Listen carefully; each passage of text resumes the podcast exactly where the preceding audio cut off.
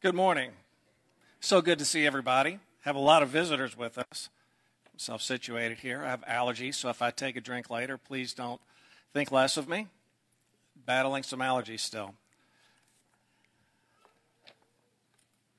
Over the last six months or so, I couldn't count the number of people who have discussed with who have discussed with me their frustrations and confusion over what the world is trying to push on their sons in high school, college, and in their 20s. Particularly when it comes to the idea of washing away masculinity in favor of some amalgamation of sameness between the sexes. This creates a lot of problems for young men trying to grow up spiritually and become men of God who, would, who God would have them to be. And today I want to address this topic. That is, what I think to be a very relevant topic. A topic today is the masculine Christian. And while this sermon is for all, there are more obvious application points for men than I think women, but there's something here for everyone. But we need to have a proper perspective on being a man versus being male. And we need that now more than ever. And let me repeat that. Are you a man or are you just male? And the distinction I'm making here is are you a man being shaped and molded and maturing the way God would have you to be? Or are we content with listening to the parade of agendas that want you to stay stunted and immature as men? We need to find and appreciate the male female distinction and not denigrate that distinction. We are inundated with messages from the world that would try to defeat any idea of masculinity or femininity for that matter. And I'd ask you just to look back to Jeremy's lesson a month or so ago when we were talking about being born male or female. The world wants you to put gender on some sliding scale some sliding spectrum, rather than see the truth that God made distinct differences, including distinction in body for men and women. We're simply not the same. We're not. We're not the same. And God's desire is for boys to grow into men, into godly men. What I would like to do with the time today is to point out some challenges that we have and then go to Scripture for what God has to say on the matter. Because in the end, that's all that really does matter is what God has to say about the thing. We're going to have four or five points and then the lesson will be yours. And if I say something today that you disagree with, please be my friend and come talk to me, hopefully in a spirit of love, as I will try to respond in a spirit of love. But if I say anything today that you disagree with, please come talk to me. Okay, let's start with the lies and the marketing plan that Satan has put together. Satan is busy wanting boys to be young. He wants our young men to be immature and confused. Immaturity and confusion is what he wants for young men. Satan is busy wanting boys to be very confused about who they are in this world. He wants boys to wonder do I choose my own, agenda, my own gender? Am I really born male or do I get to choose later what I am? Is it how I feel about something? Is it how I feel about who I am that makes the determination? Or am I born one way or another that determines the factor about maleness or not? He wants boys to stay as sheltered as possible from the shelters of life. He wants them to be soft and delicate and fragile internally and perhaps physically so that they are unable to transition into God's definition of manhood. Just, just stay in the basement. Just stay in the basement and shun reality. Stay down there, boys. Don't worry about full time work. Don't worry about working hard. Don't worry about your future. Let mom take care of that laundry. Let mom take care of that car payment. Even if you're 26,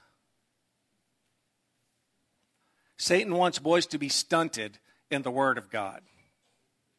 Delay any sort of Bible study so that they can stay murky and unsure about whether about what they understand on tougher and more controversial subjects, on tougher portions of the Bible. Don't take any positions that could cost you. Whatever you do, man, stay stunted in your growth. Don't take any positions, son. That's just going to cost you. Let other people deal with that. The elders will deal with that. Some deacon will deal with that. Some Bible school teacher will deal with that tough problem. You don't really need to take a stand and you don't need to mature on the subject. Keep feeding on the word, keep feeding on the milk of the word, and be content, is what Satan wants. And the reason Satan wants men and women too to stay stunted is so that we don't mature. Turn with me, if you would, to Hebrews chapter 5. Hebrews chapter 5, starting in verse 12. For though by this time you ought to be teachers, you need someone to teach again the basic principles of the oracles of God. You need milk, not solid food. For everyone who lives on milk is unskilled in the word of righteousness, since he's a child. But solid food is for the mature, for those who have their powers of discernment trained by constant practice to distinguish good from evil. Therefore, let us leave the elementary doctrine of Christ and go on to maturity. Let's review 14 again for a second. The practical takeaway from that is that we distinguish evil and good not simply from just reading the Bible. Let me say that again. We don't just distinguish evil and good simply from reading the Bible. Is reading the Bible important? Yes, we know that. But this passage goes on to tell us but we've got to, if we want to be able to distinguish good from evil after we've read the Bible, we've got to be able to put it into practice. That's what 14 says. Who by dis- powers of discernment, trained by constant practice to distinguish good from evil. Man, we've got to put it into practice into our lives. So we can stunt our boys if we either don't feed them God's words or don't encourage them to make application and put God's word into practice. Satan wants boys, as part of his marketing plan, and young men to be satisfied with lustful images rather than to have to grow up, develop real relationships with Christian women, and then marry to fulfill that God given desire. Guys, porn kills your ability to choose good woman for the sake of a fantasy. Get rid of it.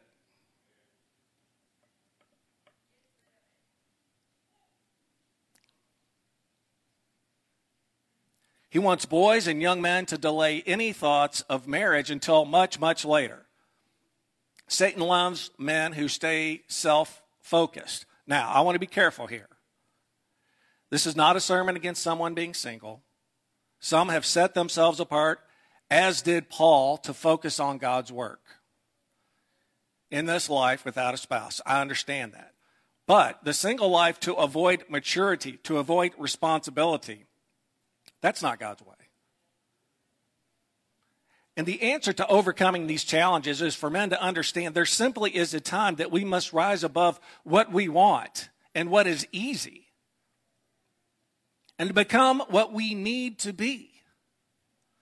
And we've got a principle that we've got to deal with that's going to shape the rest of this lesson, and that is the notion of manhood as being lifted up by the Bible as something special. It's not just me coming up here. The Bible lifts this up as something special. Turn with me, if you would, to 1 Kings chapter 2. 1 Kings chapter 2. Verses 1 through 3.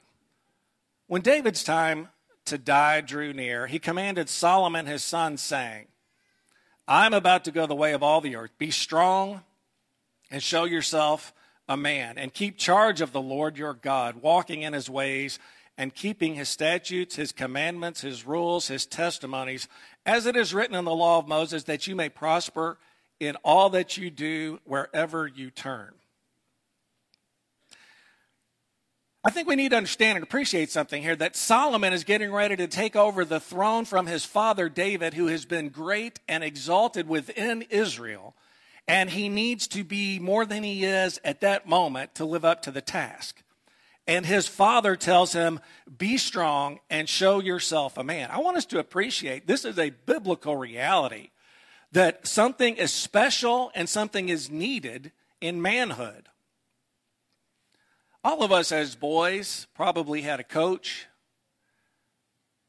a teacher, maybe your dad to challenge you to be a man.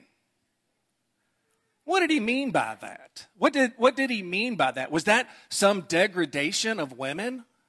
No, it was not. Rather, it was a call for boys to look inside and to become determined to strive to be more than they are at that moment and to realize that they have something within themselves that God wants to pull out so that they can do a job. And you know, as much as I can't stand a lot of Nike commercials, there's one that I really like that I think talks about this point. There's an old coach standing in a tunnel waiting to lead his boys onto a football field, and he turns to them and says this on the way out There's the man who can, and there's the man who can't, and they're both right. Which one are you? We get to choose. Man, even if we choose, even if we fail while, while doing something valiant, while trying to be a man, to be the man of God, at least we failed doing the best that we could, trying to be God's man. God respects that. Your wife will respect that. People around you will respect that. Hiding in the shadows is not something to respect. Paul also shares this testament, this same thought in the New Testament, which is where we're going to spend the rest of our time today. So if you'll turn to 1 Corinthians chapter 16. 1 Corinthians chapter 16 verses 3 and 4.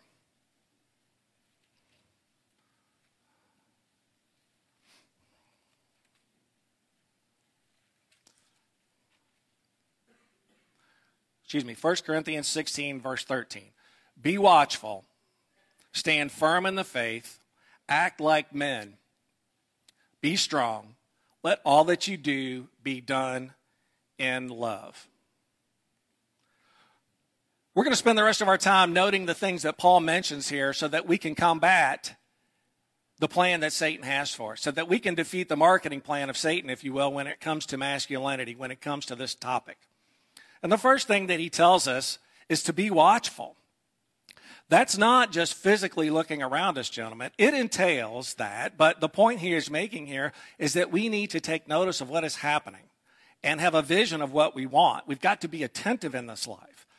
Sometimes, guys, let's face it, we can fall asleep and become inattentive to the situation at home, at work, within the congregation. And for younger men who are looking around, you need to evaluate the companions you're choosing. I mean, is it really the best thing to hang around a crowd that has no moral compass? Gentlemen, to be with a young lady that has no moral compass? The answer to that is no. Jesus had something to say about this when he said in Matthew chapter 15 if the blind guide the blind, both will fall into a pit. It's a red flag in our lives if we're willing to be led by other people who have no spiritual compass. That's a big red flag. So the watchful man successfully does two things. The watchful man does this. One, he develops an honest self evaluation uh, set of habits. One of the hardest things for men to do is to take a hard look at our habits, our choices, our friends, and then be honest about what is it we need to do to straighten this out. What are we going to do about it? Gentlemen, if you're late in high school or college and you've not started asking yourself some hard questions about your spiritual maturity level, you're setting yourselves up for some terrible habits when you become a husband and father. And that sounds harsh, but the alarm bell is ringing in our society, and our young men need to hear it and stand up.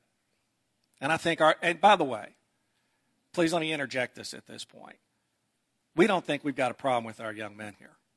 Okay? That's not why this is coming. Society is pushing this on us, and we need to be ready. Choices with friends, choices with sports, choices with hobbies, choices with the amount of time we choose to do those things are all in play here. The choice to be a Christian that is going to do the minimum, that gets started when you're young, not when you're old. Doing the less is something that you start doing when you're young. And the truth is, at this point, young men, If mom and dad are doing the minimum, it's still on you to do what you can. The second thing that a young man does is look at honesty at where these choices are leading him. He looks with wisdom to the path that he's on because of his choices. What path are you on because of the choices that you've made? Be they good paths or be they bad. He looks with wisdom to see what's the fruit that's coming from this choice. And if a change is needed, do I have the strength and the intestinal fortitude to make that change? So that I can be focused on Christ. I'm sure the prodigal son thought that he was on the right road when he had his dad's money in his pocket and he was on his way to fun. The marketing plan of Satan was at work, and what he didn't see happening was that as soon as possible, Satan was going to turn all of that pleasure into pain. And he had his soul to boot. Proverbs 4:25 tells us this regarding our vision as men. Let your eyes look directly forward and your gaze be straight before you. Ponder the path. Ponder the path of your feet. Then all your ways will be sure. Do not swerve to the right or to the left. Turn your foot away from evil. Gentlemen, we've got to run away from anything that's going to rob us of our vision. Our theme this year is choosing the better. And within that theme is the idea that not every single thing that we run into in this life is going to be extremely black or extremely white when it comes to the decisions that we've got to make. But the Bible tells us and teaches us godly people around us help us see how to make wise choices so that we can choose the better. Without vision, people perish. Second thing Paul tells us to do in this section of text is to stand firm in the faith. Stand firm in the faith. Perhaps we could call this the spiritual calisthenics uh, to be a man. This is the hard work that is put in to become spiritually fit. Real men read their Bible every day. Let me say that again. We need to be reading our Bible every day if we want to be spiritually fit.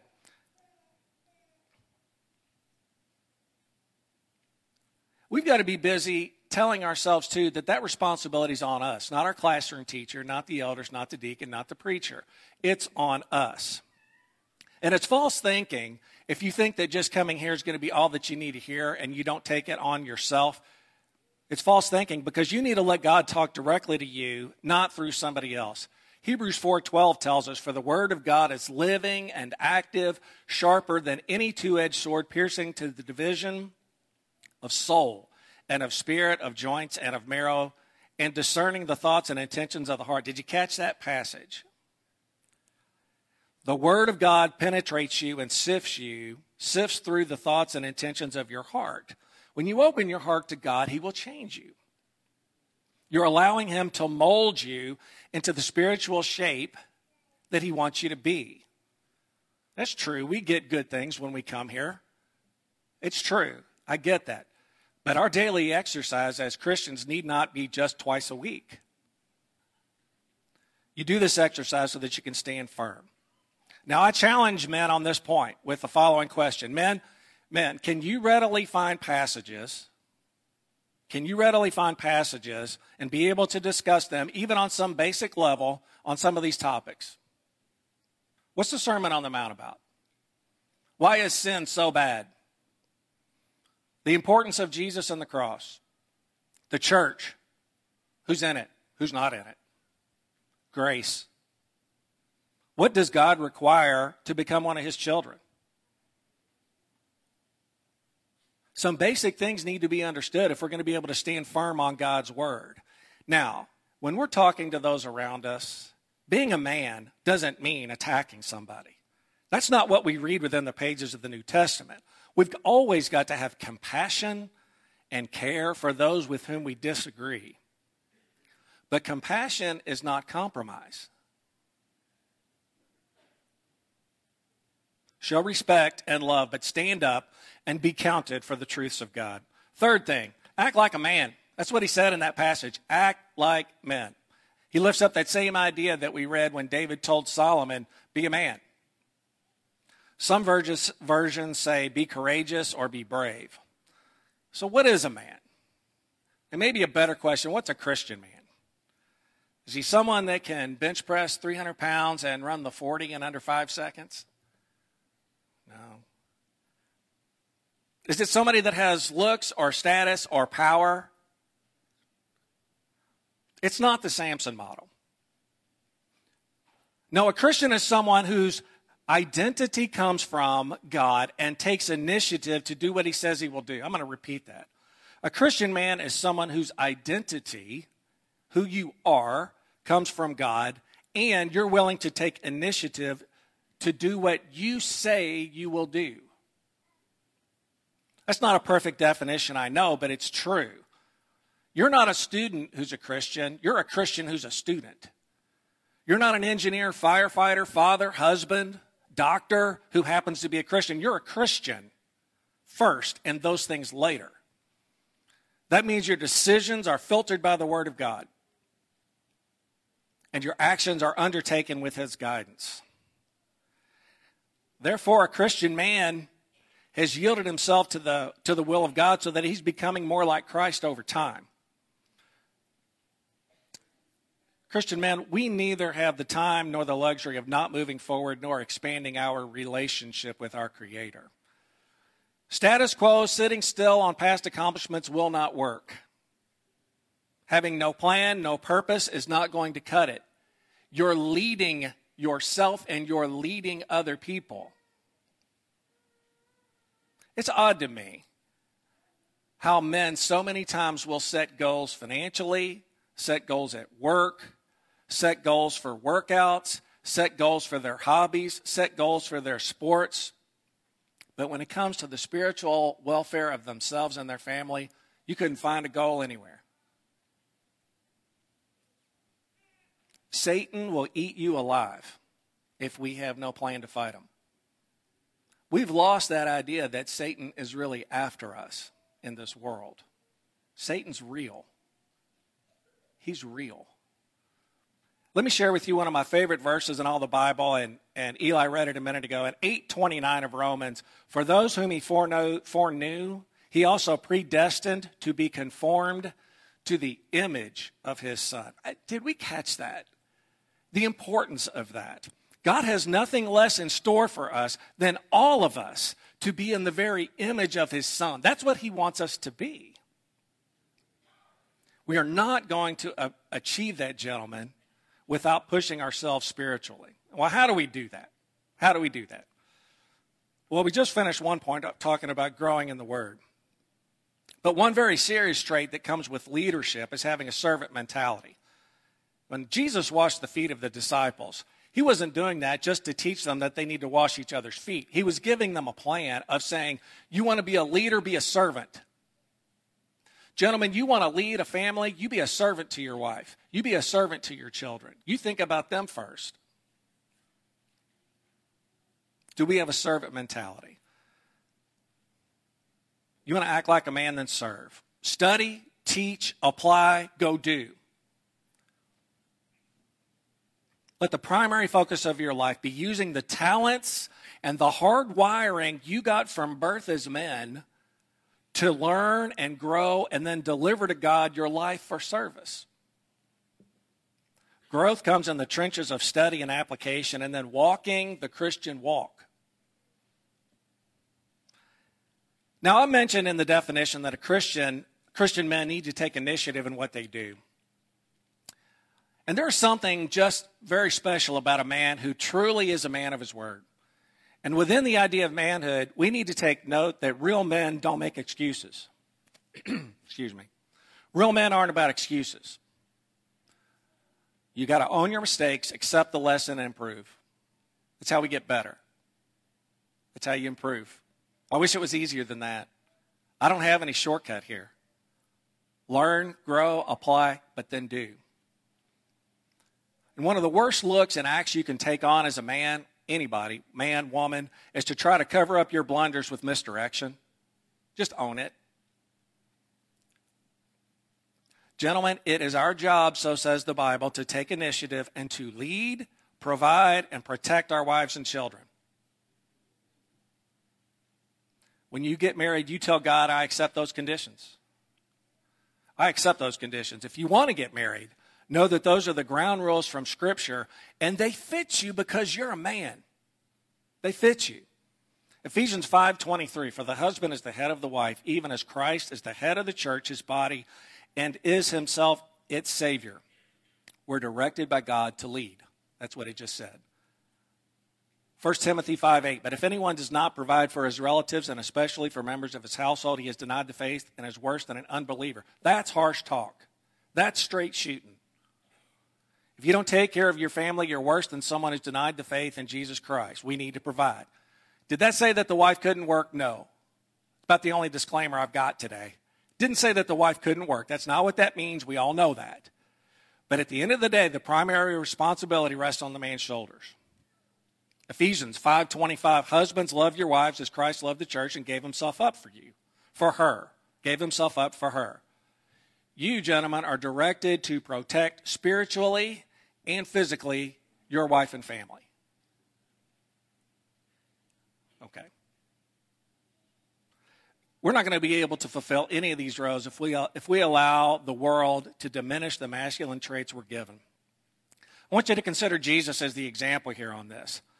He made a whip of cords to drive out swindlers and cheats out of the temple. He stood up for a woman caught in adultery and took heat for it. He called the Pharisees snakes.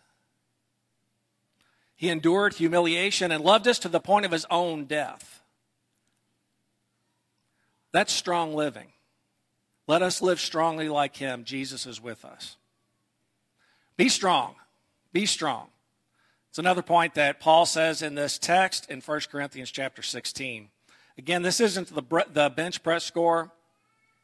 This is the notion of being strong like Joseph and not strong like Samson. Samson, if you remember, had all the physical strength in the world. He had everything in the world going for him. He had looks, most likely from the appearance of things, or the way it reads. He had strength, spirit, but strength physically, but not spiritually. He was weak over and over again. When it came to women, he was a puddle of goo. Chasing girls, and in the end, it hurt him badly. Now, I realize Samson's in the Hall of Faith, but he made poor decisions that made him weak. And in his case, it made him weak, not just spiritually, but physically. Read the story. Joseph, on the other hand, was a young man who was strong, but not like Samson. He was a man internally who had spiritual focus, dedication, and determination to serve God despite his circumstances. While a servant in a very bad situation, he was tempted sexually. Excuse me. He was tempted sexually, didn't yield, but went to jail over the incident anyway. And God restored him. God used him and eventually used Joseph to put him in a place to restore his, own, his whole family. What's the difference between Samson and Joseph? And, gentlemen, if we can get the answer to this, we've gained a big insight into true masculine strength. The difference was Joseph had self control and Samson did not.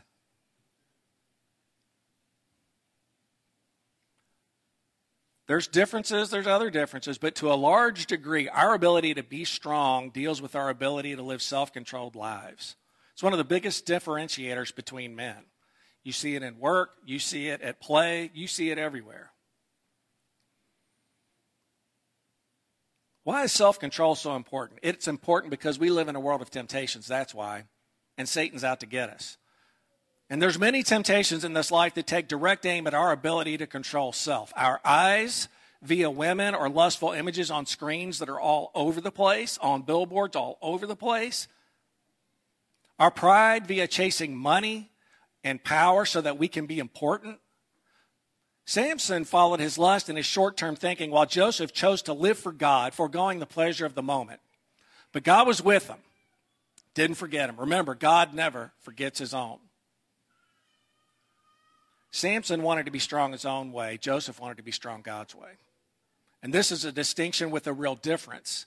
We are only able to be strong, gentlemen, because we allow God to make us that way. Taking on Satan on our own steam is a fool's errand. You will not win on your own. At the end of the Ephesian chapters where Paul is so eloquently describing the loving relationship of a, of a husband and a wife and with the children. He says this at the end finally, be strong in the Lord and in the strength of his might. Not self might, but strength that comes from relying on God. So, the Bible theme of delayed gratification that we're discussing couldn't be louder. We've got to take and make the present serve the future. Let me say that again. The present must serve the future. The man who tore down his barns to build bigger was foolish because he didn't consult God. But he decided to get all he could right now, and he thought that was the right path. He thought that was the right path. It was the foolish path. He was not strong. Last point. Last point. Let all be done in love. The canopy over all of this conversation that we've had today about masculinity and manhood and what it takes is to let it be done in love. Real men care about those around them and not consumed with using people, getting what you can from them. And I don't care what we're talking about sex, money, power, prestige. The use of people is something God notices, and He's very displeased with it. The traits of love God gives us all to live by are needed so desperately from men in our society. From a practical standpoint, our world would be much better off with a proper biblical understanding of biblical masculine love. A love that calls a man to care about his wife before himself and sacrifice for her and his family. Men, if we want a good, solid relationship with a woman, it won't be found in chasing women and feeding your own sex drive and ego. Ladies, if we want healthy, strong spiritual relationships full of trust and mutual care, please appreciate the distinctiveness of masculinity as a biblical truth. It's no accident that Paul states two very different mandates at the closing of his chapter on marriage. Ephesians 5:33 let each one of you, men, let each one of you love his wife as himself, and let the wife see that she respects her husband. Men, love your wife. She needs to know that you love her and you've got her best interest at heart. Ladies, God mandates in that verse that you show him respect. Doesn't mean in either case that we shouldn't love and respect each other. But let's not wash out the distinction that is made by Paul and by God through Paul in that section about what it is we both need. Men need to be respected, and ladies need to be loved. Now, we haven't spoken much today. We haven't spoken much today about what it takes to be a Christian. We've spoken a lot today about the definitions of masculinity and manhood as we find them in the Bible. We want you to know we love everybody here. We love this world. We want the best for everyone. We would ask you today, if you haven't become a Christian, to seriously consider it. And please let your wishes be made known. You can come forward and we'll help you. We've got a baptistry ready. We'll have studies with you. Whatever it is you want us to do regarding a spiritual conversation, we'll try to have with you. So if we can help in any way, please come while we stand and while we sing.